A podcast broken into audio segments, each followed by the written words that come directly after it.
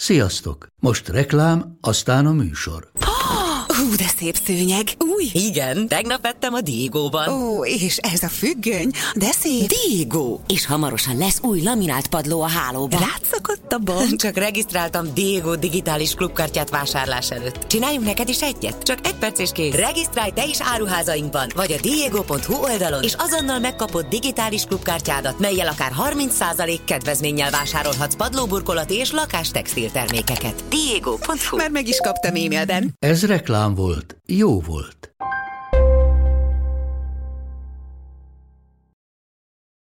...2019. januárjában egy 22 éves fiatal nő barátaival indult egy kis italozásra a Kentucky Lexingtonban. Egy biztonsági kamera rögzítette, hogy az este végén a nő három férfival távozott. Majd eltűnt. Kiterjedt keresést indítottak, és nagy erőkkel igyekeztek rájönni arra, hogy mi is történhetett vele. Amikor megtalálták földi maradványait, már tisztában voltak azzal is, hogy kiállhat a kegyetlen büntet mögött. Ez Savannah Spurlock története.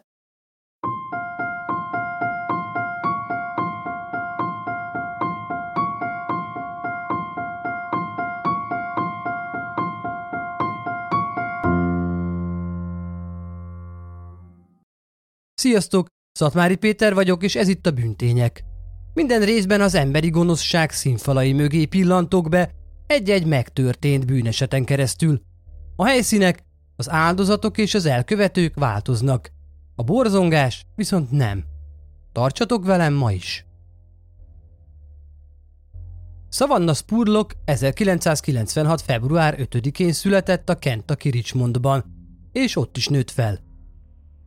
Richmond 50 kilométerre van a legközelebbi nagyvárostól, Lexingtontól. Savannah a helyi Madison középiskolába járt, és annak elvégzése után két helyen is dolgozni kezdett. Mindenki ragyogó személyiségnek ismerte, aki imádott táncolni, és kortársai szerint teljes valójában csodálatos volt. Csak nyolc hónappal az érettségiét követően világra hozta első gyermekét, egy kisfiút, akinek a Noah nevet adta. Miközben a szülei segítségével nevelte újszülött csecsemőjét, beiratkozott a Kelet-Kentucky Egyetemre, ahol egészségügyi adminisztrációt tanult. Két évvel később, 2016. decemberében egy újabb kisfiút szült, aki a Jason nevet kapta. A két eddigi gyereke két különböző apától származott. Jason édesapja egy bizonyos Shaquille Smith, aki Savanna akkori párja volt. Elsőszülött fiának, Noának az apjáról viszont nem tudni pontosabbat, csak annyit, hogy nem volt jelen az életükben. Savanna két gyermekével édesanyjához költözött, aki időközben elvált apjától Ceciltől. Közben kapcsolata Sekillel, annak ellenére, hogy nem éltek együtt, normális mederben folyt tovább. Olyannyira, hogy amikor Jason még alig volt egy éves, Savanna újból teherbe esett. 2018. decemberében ikerfiúknak adott életet, Zénnek és Zurinak. Immár négy fiú gyermekkel, a velük járó örömök mellett Savanna nehéz időszakon ment keresztül. Bár a pasia igyekezett segíteni neki a fiúk körül, mégis nagyon nehezen menedzselte életét és munkáját a gyereksereg mellett. Erről az időszakról Savanna apja Cecil azt nyilatkozta, hogy bár lánya mindig nagyon kedves és lágyszívű volt, akkor valahogy nem találta önmagát. Természetesen négy gyereket nem lehetett segítség nélkül nevelni, ezért elvált szülei teljes válszélességgel beszálltak és segítették. Valamint legjobb barátnője és a gyerekek keresztanyja Sabrina is mindent megtett, hogy szavannát időnként tehermentesítse. Annak ellenére, hogy ennyi segítsége volt, a nehéz időszak nem akart elmúlni nála. Kimerült volt.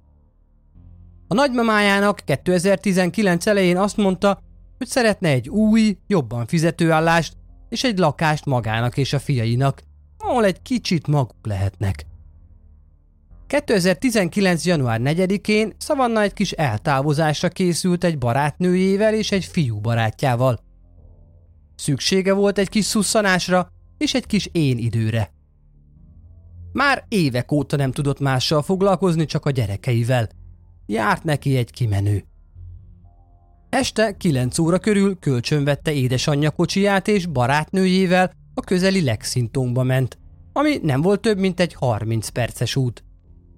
Fiú ismerősükhöz hajtottak, ahol ott hagyták Szavanna édesanyja autóját, és a srác kocsijával mentek tovább hárman az éjszakába, azaz egy bárba, aminek a neve a másik bár. A másik bár egyébként Lexington forgalmas város központjában található, más bárok, üzletek és éttermek közelében. Este fél tizenegykor értek oda. Szavanna két táskát vitt magával, egy nagyobbat, amiben a kulcsai és egyéb holmiai voltak. Ezt a fiú kocsijában hagyta, mert nem akarta magával cipelni. A bárba csak a másik, sokkal kisebb pántos táskáját vitte, amiben az iratai, a telefonja és a pénze volt. A helyen még másokkal is összefutottak. Ahogy az este haladt előre, a fiú otthagyta a két lányt, mert másnap korán kellett kelnie. Szavanna és barátnője pedig tovább pörgették az estét, miközben megismerkedtek egy hármas fiú csapattal, akik, egy ismerősük elmondása szerint, kedvesnek tűntek. Kicsivel később Szavanna valamin összekapott barátnőjével, aki a vita hevében úgy döntött, hogy hazamegy és ott hagyja Szavannát egyedül. A 23. születésnapjától csak pár hétre lévő lány folytatta az estét a három akkor megismert idegen férfivel. A bár valamikor hajnali kettő körül zárt be, ami után 2019. január 5-én hajnali fél háromkor egy térfigyelő kamera rögzítette Szavannát, ahogy elsétál a bárból a már említett újdonsült ismerőseivel. A büntények közösségi média oldalain közé tettem egy képet az ominózus felvételről, amin az látszik, hogy Szavanna keresztül sétál a parkon, miközben kezeit maga köré fonja, mint aki fázik. Egy másik képkockán az látszik, ahogy a társaság egyik tagjába karol. Fekete, nagy kivágású blúzt, piros, térdigérő szűk szoknyát és egy nagyon magas sarkú fekete cipőt viselt. Ne felejtsük el, hogy januárról beszélünk. Ha megnézitek a képeket, nektek is az lesz az érzésetek, hogy fázott. Nagyjából 30 perccel később, hajnali három körül édesanyja Ellen felhívta FaceTime-on, hogy megkérdezze merre jár, és hogy miért nem ért még haza. Szavanna felvette a telefont, és elmondta neki, hogy épp úton van a srácokkal egyikük házához, valahol Richmondon kívül. Ellen elmondása szerint a hívás közben Szavanna egy autóban ült, és mögötte megjelent egy férfi, aki láthatóan a lány mellett ülő sofőrrel beszélgetett.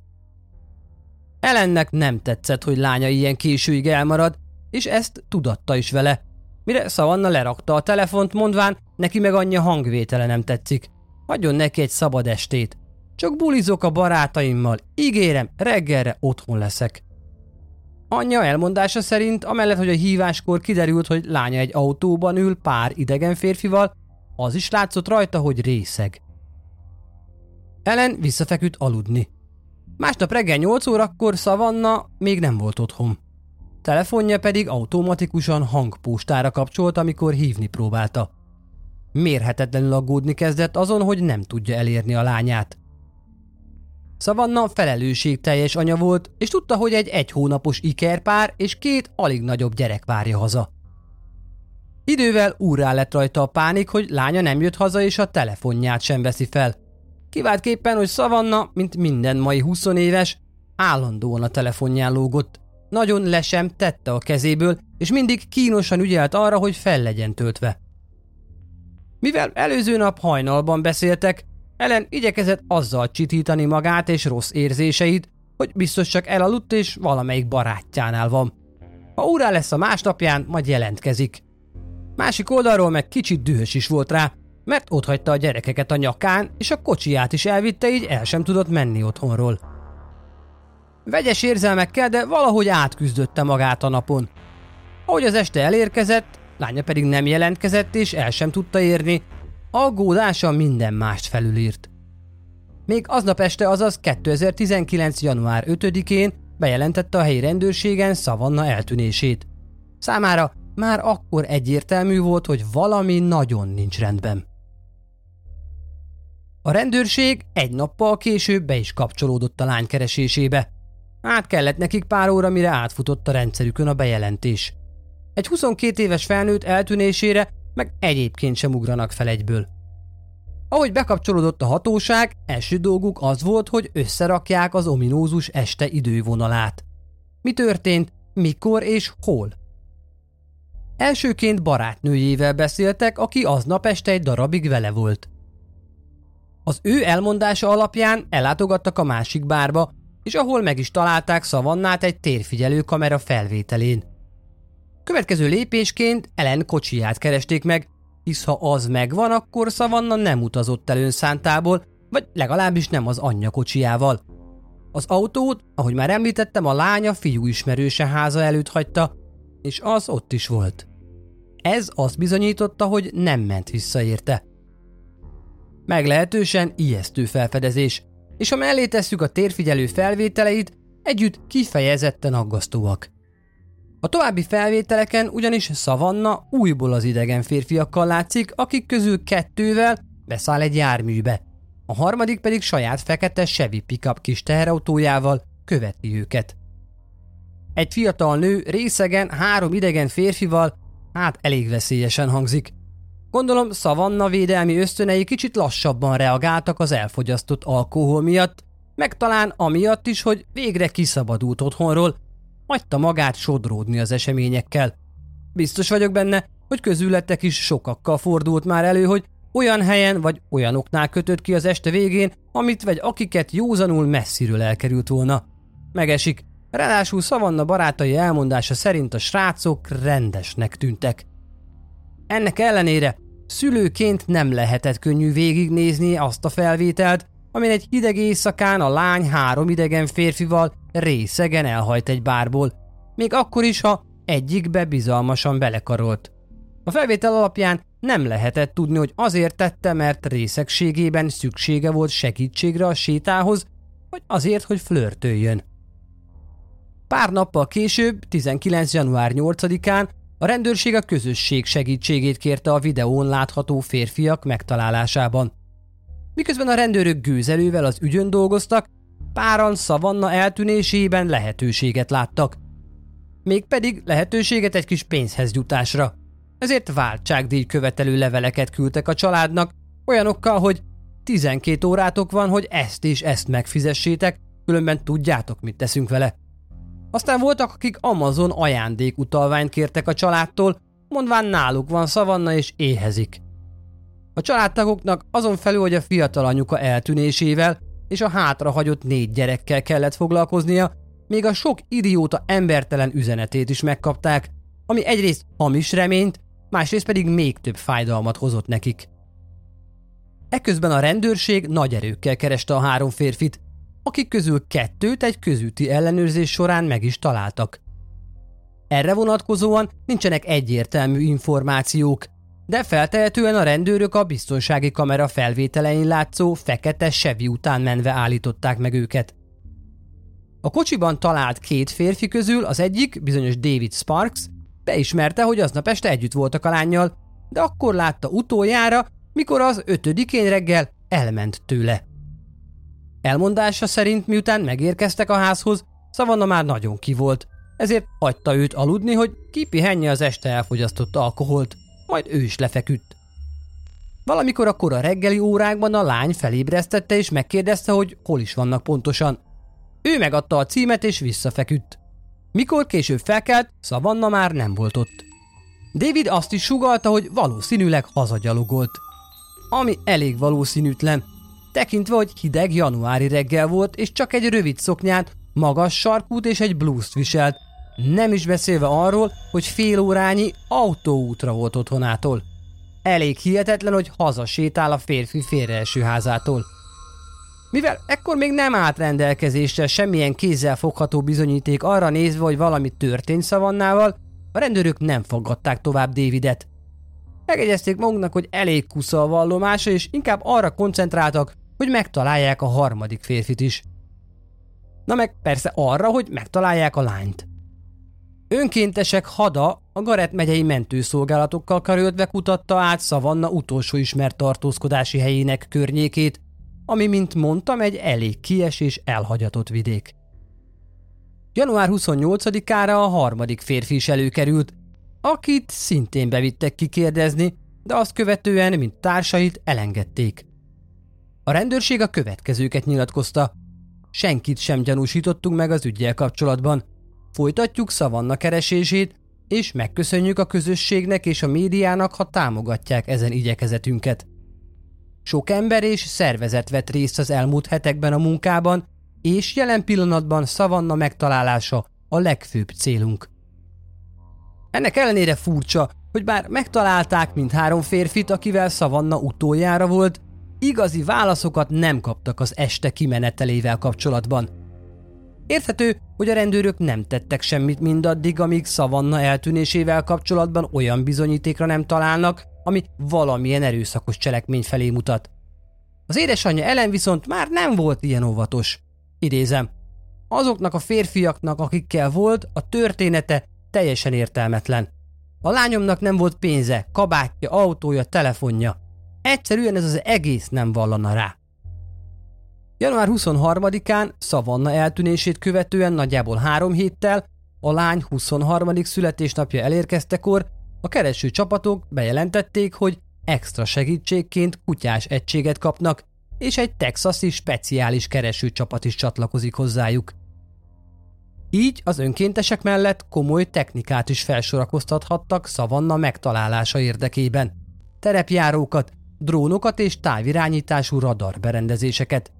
Minden négyzet centimétert átkutattak, de szavannának nem akadtak a nyomára.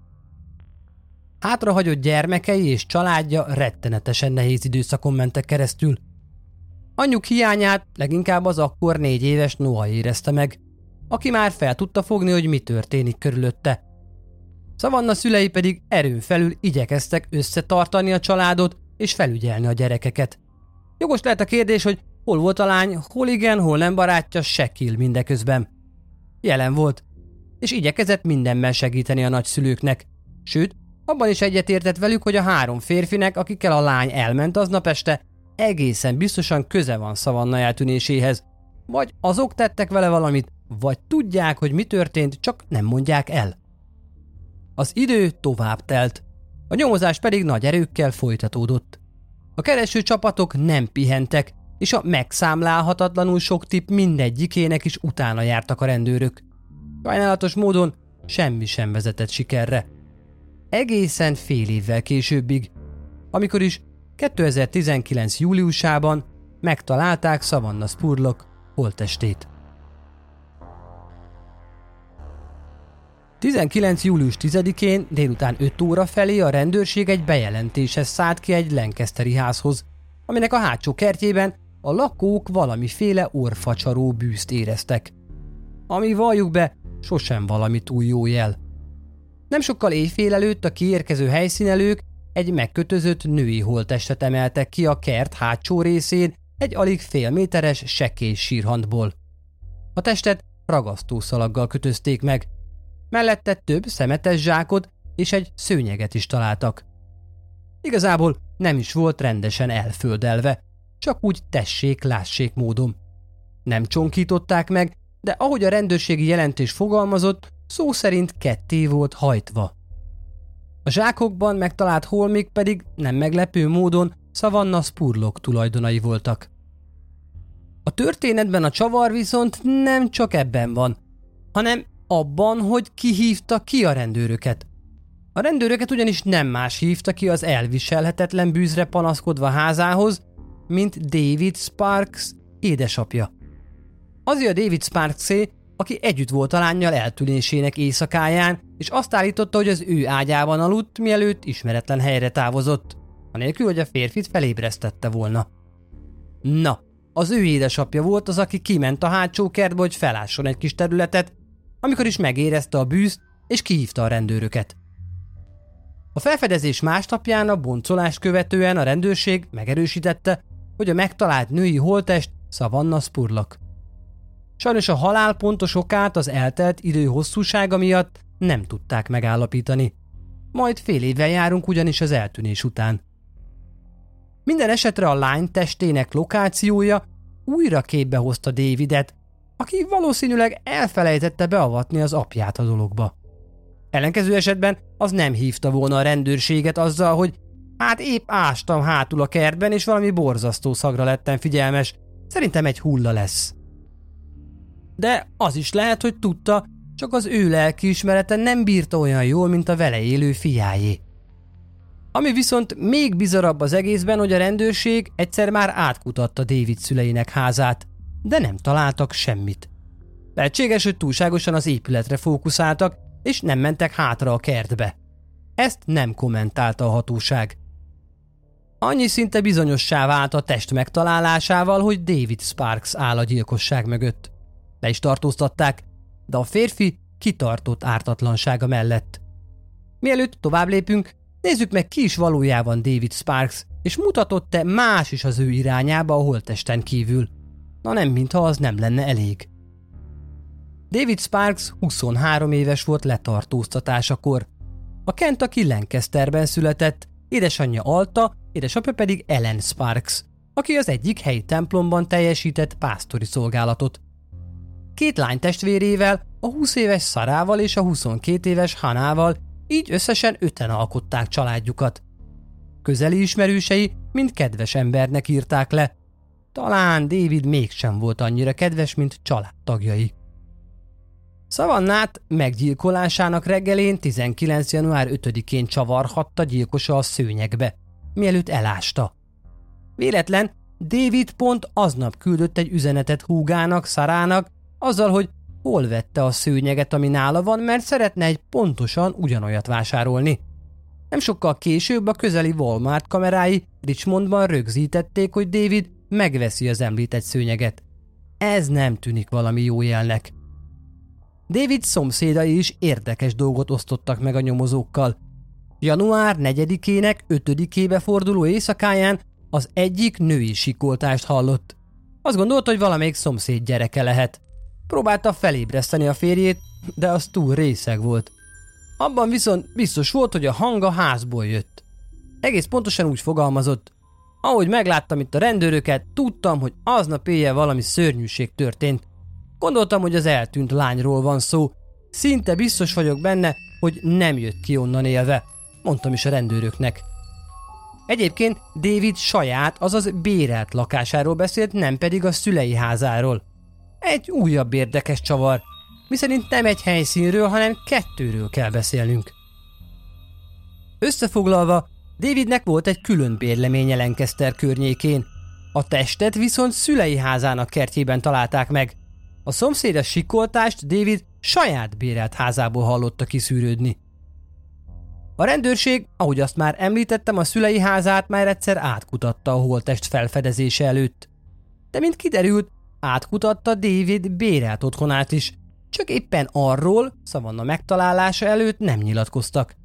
Szintén a szomszédok elmondása szerint David mielőtt átkutatták volna a bérleményét, ki bejárkált napokig a házból, bútorokat és szőnyegeket pakolt és vitt el. Ugyanis szépen visszaköltözött a szüleihez. A rendőrség a test felfedezését követően újból megszállta a bérelt házat. Lesötétítették az ablakokat és törvényszék vizsgálatnak vetettek alá minden négyzetmétert. Amikor először jártak ott áprilisban, még valószínű David bérelte az ingatlant, csak hogy öt nappal szavanna eltűnését követően hirtelen kiköltözött onnan. A második, sokkal alaposabb kutatás alkalmával több igencsak terhelő nyomot és jelet találtak a nyomozók.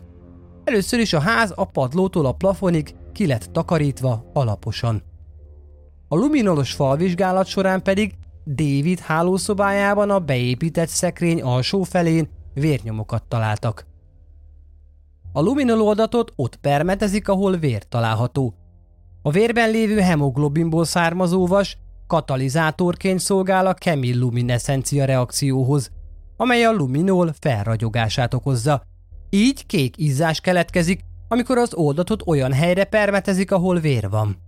Csekély mennyiségű vas is elég a reakció katalizálásához. A kék fény körülbelül 30 másodpercig tart, mielőtt elhalványul, ami elegendő idő a terület fényképezésére hogy alaposabban kivizsgálható legyen. A vérnyomokat további vizsgálatra laborba küldték, ahol megállapították, hogy azok szavannától származnak. A jelek tehát egyértelműen azt mutatták, hogy David a bérelt házban ölte meg szavannát azon az éjszakán. Majd pár napon belül összecsomagolta cuccait, köztük a szőnyegbe tekert lányt és visszaköltözött szüleihez, ahol a kert végében egy hevenyészet sírgödörben eltemette áldozatát.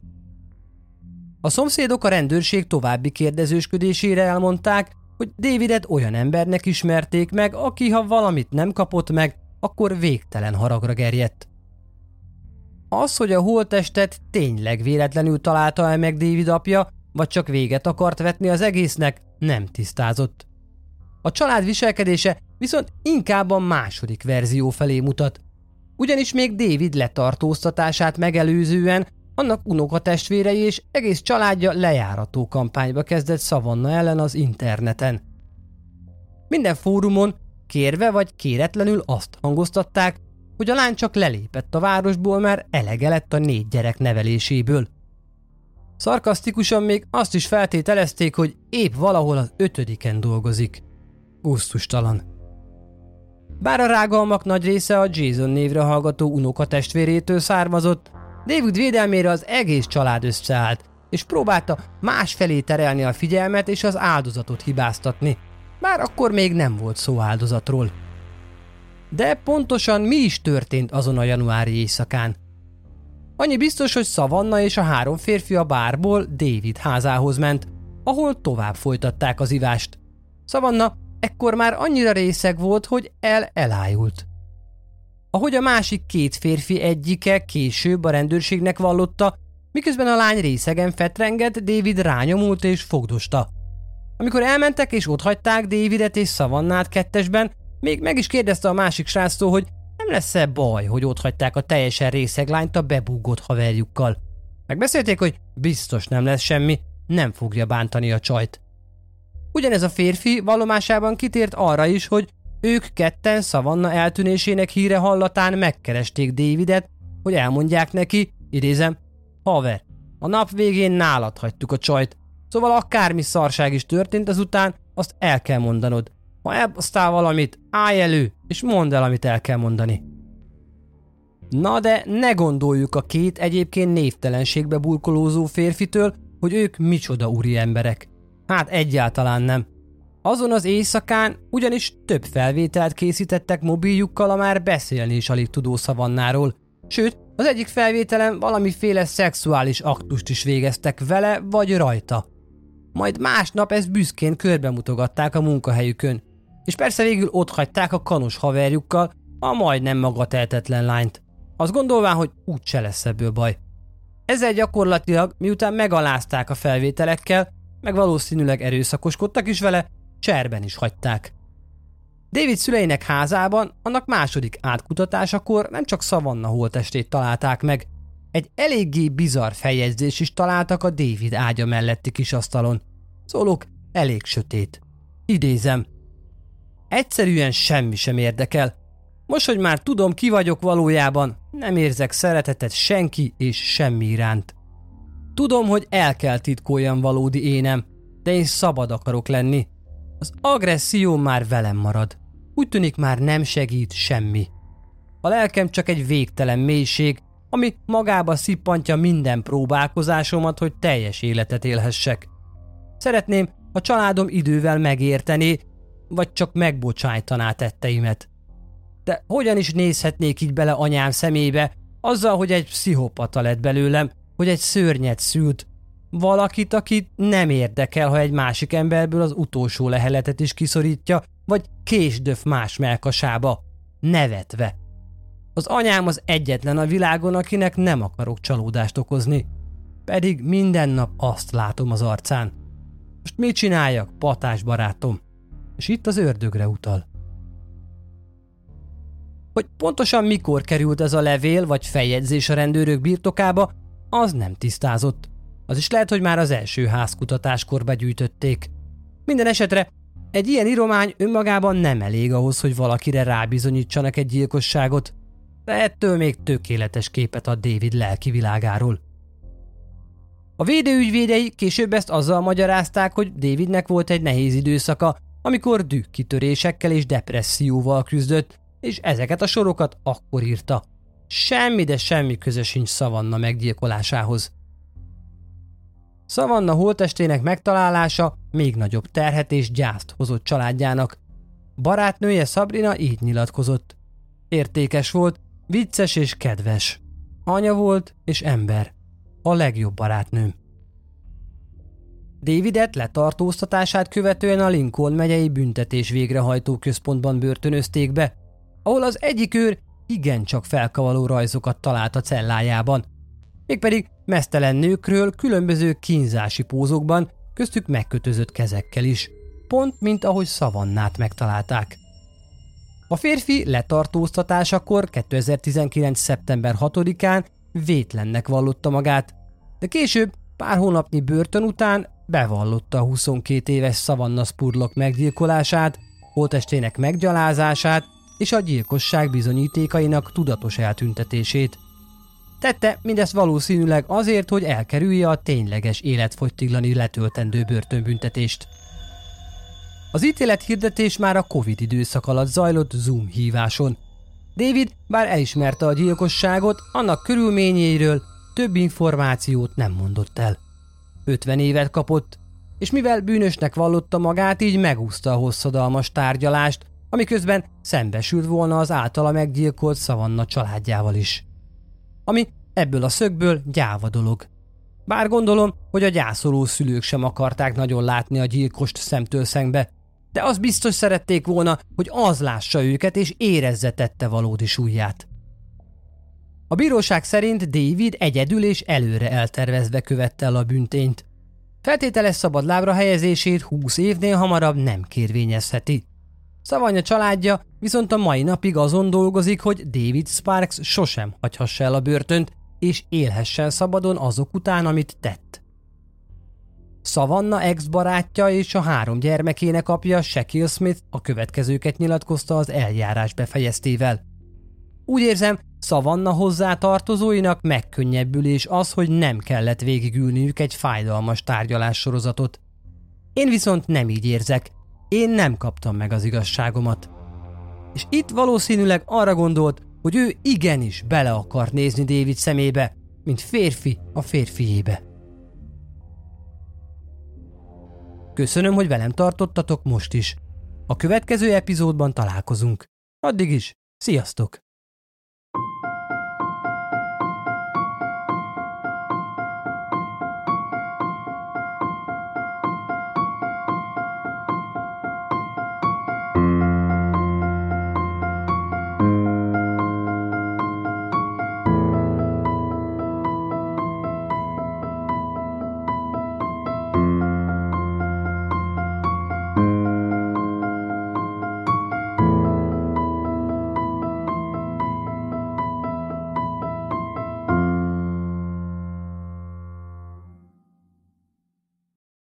Ez a műsor a Béton közösség tagja.